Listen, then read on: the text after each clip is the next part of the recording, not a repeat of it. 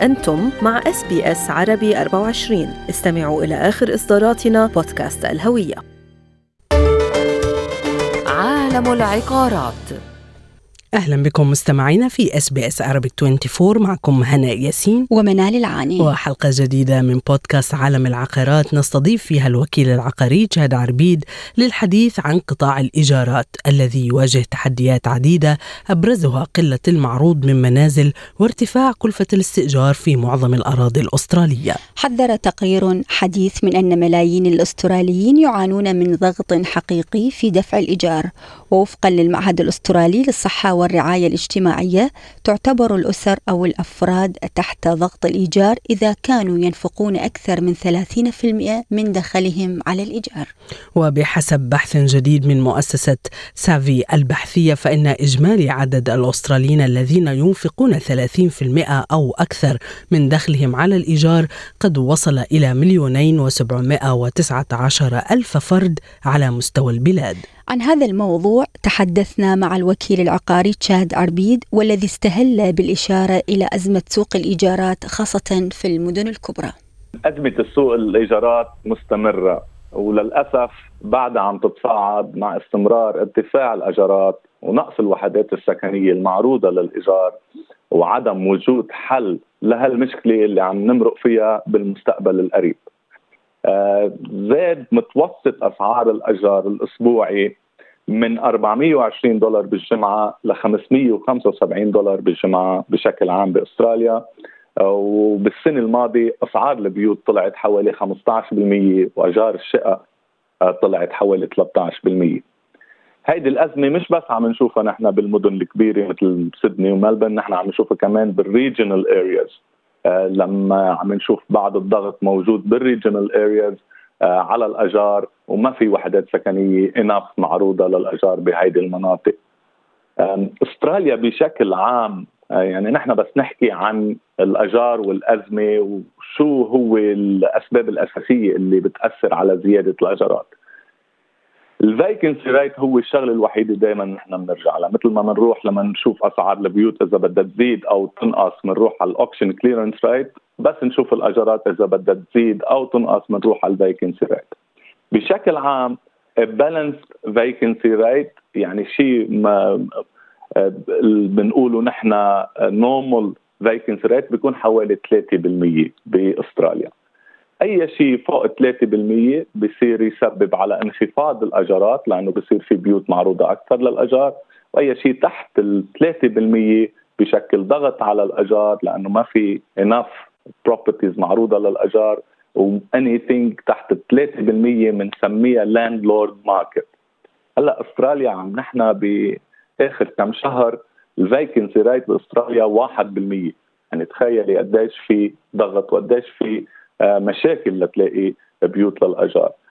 آه، بسدني vacancy rate 1.6% بملبن 1.9% ببريسبن 0.7 ببيرث 0.5 وبأدلت 0.3 يعني تخيلي قديش بدها تكون صعبة واحد يلاقي شقة للأجار أو بيت للأجار بأدلت لما نسبة الفاكنسي ريت 0.3% هلا اجارات الشقق ارتفعت واجار البيوت ارتفعت بس اجارات الشقق بعد ما ارتفعت بنفس النسبة اللي أجرات البيوت غلت فيها.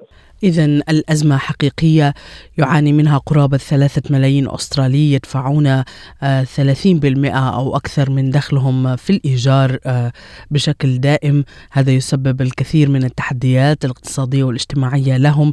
هل هناك حلول مطروحة تشاد لحلحلة هذه الأزمة؟ يعني سواء كانت آه، يعني على أرض الواقع أم منتظرة من الحكومة الجديدة.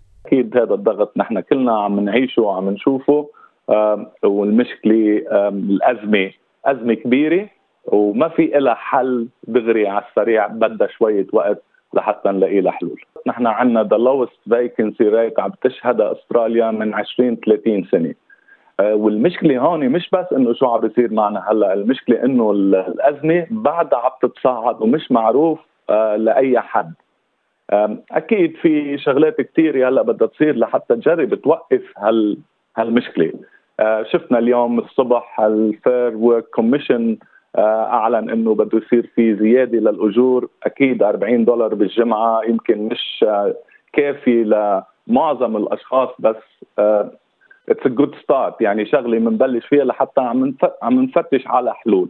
وبعدين ال government هلا عم توعد إنه يمكن يزيدوا كمان هيدي زيادة الاجور لازم تتعلى شوي زيادة وإن شاء الله بصير هيك.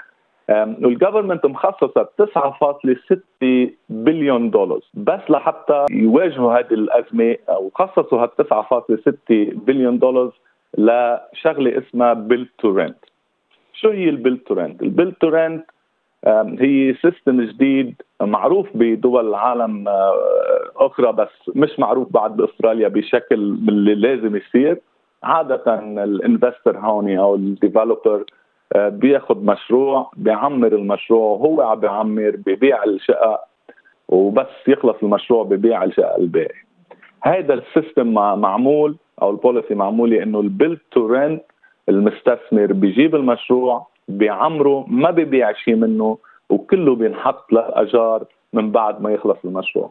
هيدا بتعطي زيادة لعدد الوحدات السكنية المعروضة اللي بدها تصير مخصصة للأجار بشيل الضغط عن ال vacancy rate وبيأمن للمستثمر يعني لصاحب المشروع أجار مضمون على مدى طويل.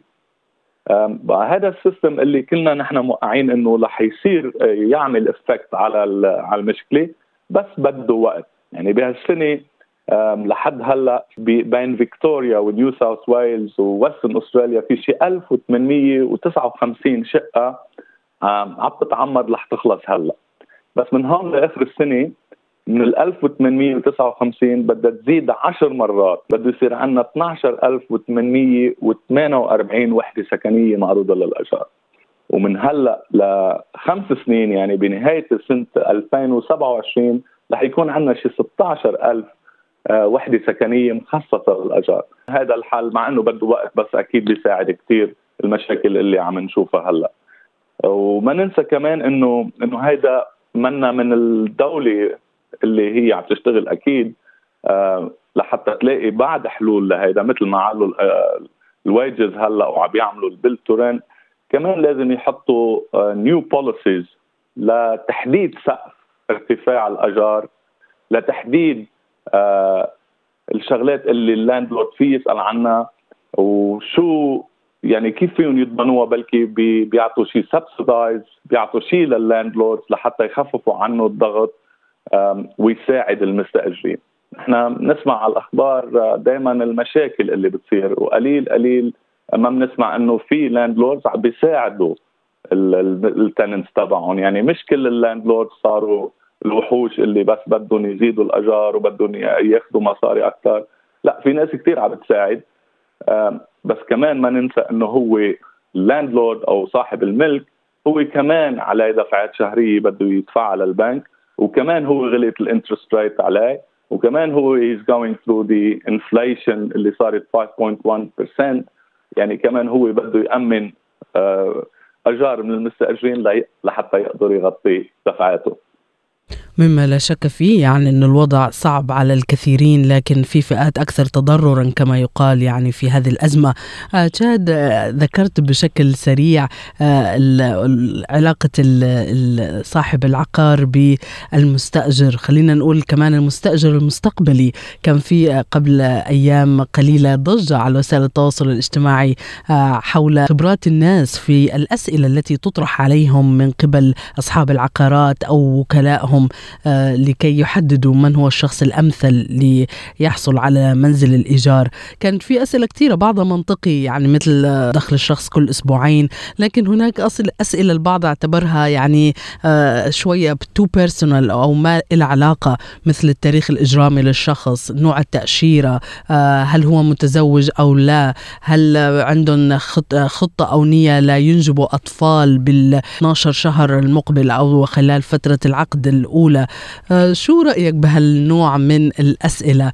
آه، هل في فريم هل في إطار يحدد آه، البيانات اللي يجب أن يحصل عليها صاحب المنزل أو وكيله من المستأجرين المستقبليين؟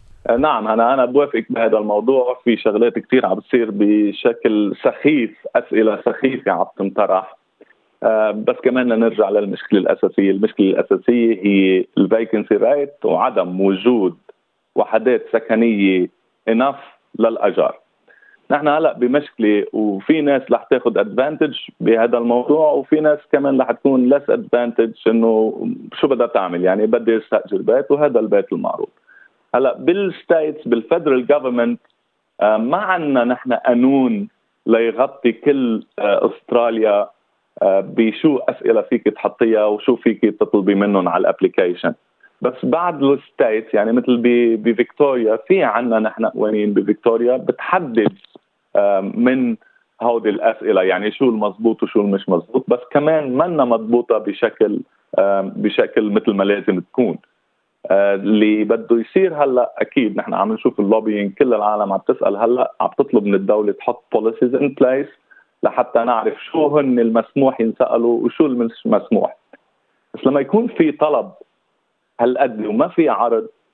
كل شخص بده يجرب قد ما في يحط قد ما في معلومات على ال application ليعطي confidence آه، لل landlord إنه هو المستأجر الأحلى من غير ال 50 application تانيين اللي موجودة على نفس البيت. آه، حكينا بحلقات سابقة شو لازم يعمل واحد كيف لازم يتحضر كيف شو لازم آه، يعمل لهونيك كيف بده يفرجي ال landlord إنه هو رح ينتبه له لل لل property وما رح يعمل له damage يعني في من الأسئلة كانت مطروحة مرة الماضي إنه عندك lawn mower. طب شو خصك إذا عندي lawn mower أو لا؟ شو بدك تعمل بالجراج؟ بدي صف سيارتي بدك تعمل شيء ثاني بالجراج؟ إنه أسئلة صارت آه، زيادة عن اللزوم بشكل سخيف. القانون آه، بيحمي ال landlords بهال بهالطريقة للأسف. ولحتى ومن هون لحتى تنزل new policies لتأمن هذا الموضوع هلأ الشاطر اللي بيعطي قد ما في معلومات لحتى يأمن المنزل اللي بده يسكن فيه. الوكيل العقاري جاد عربيد شكرا جزيلا لك على هذه الإطلالة الهامة ونراك الأسبوع المقبل. هل تريدون الاستماع إلى المزيد من هذه القصص؟ استمعوا من خلال أبل بودكاست، جوجل بودكاست، سبوتيفاي أو من أينما تحصلون على البودكاست.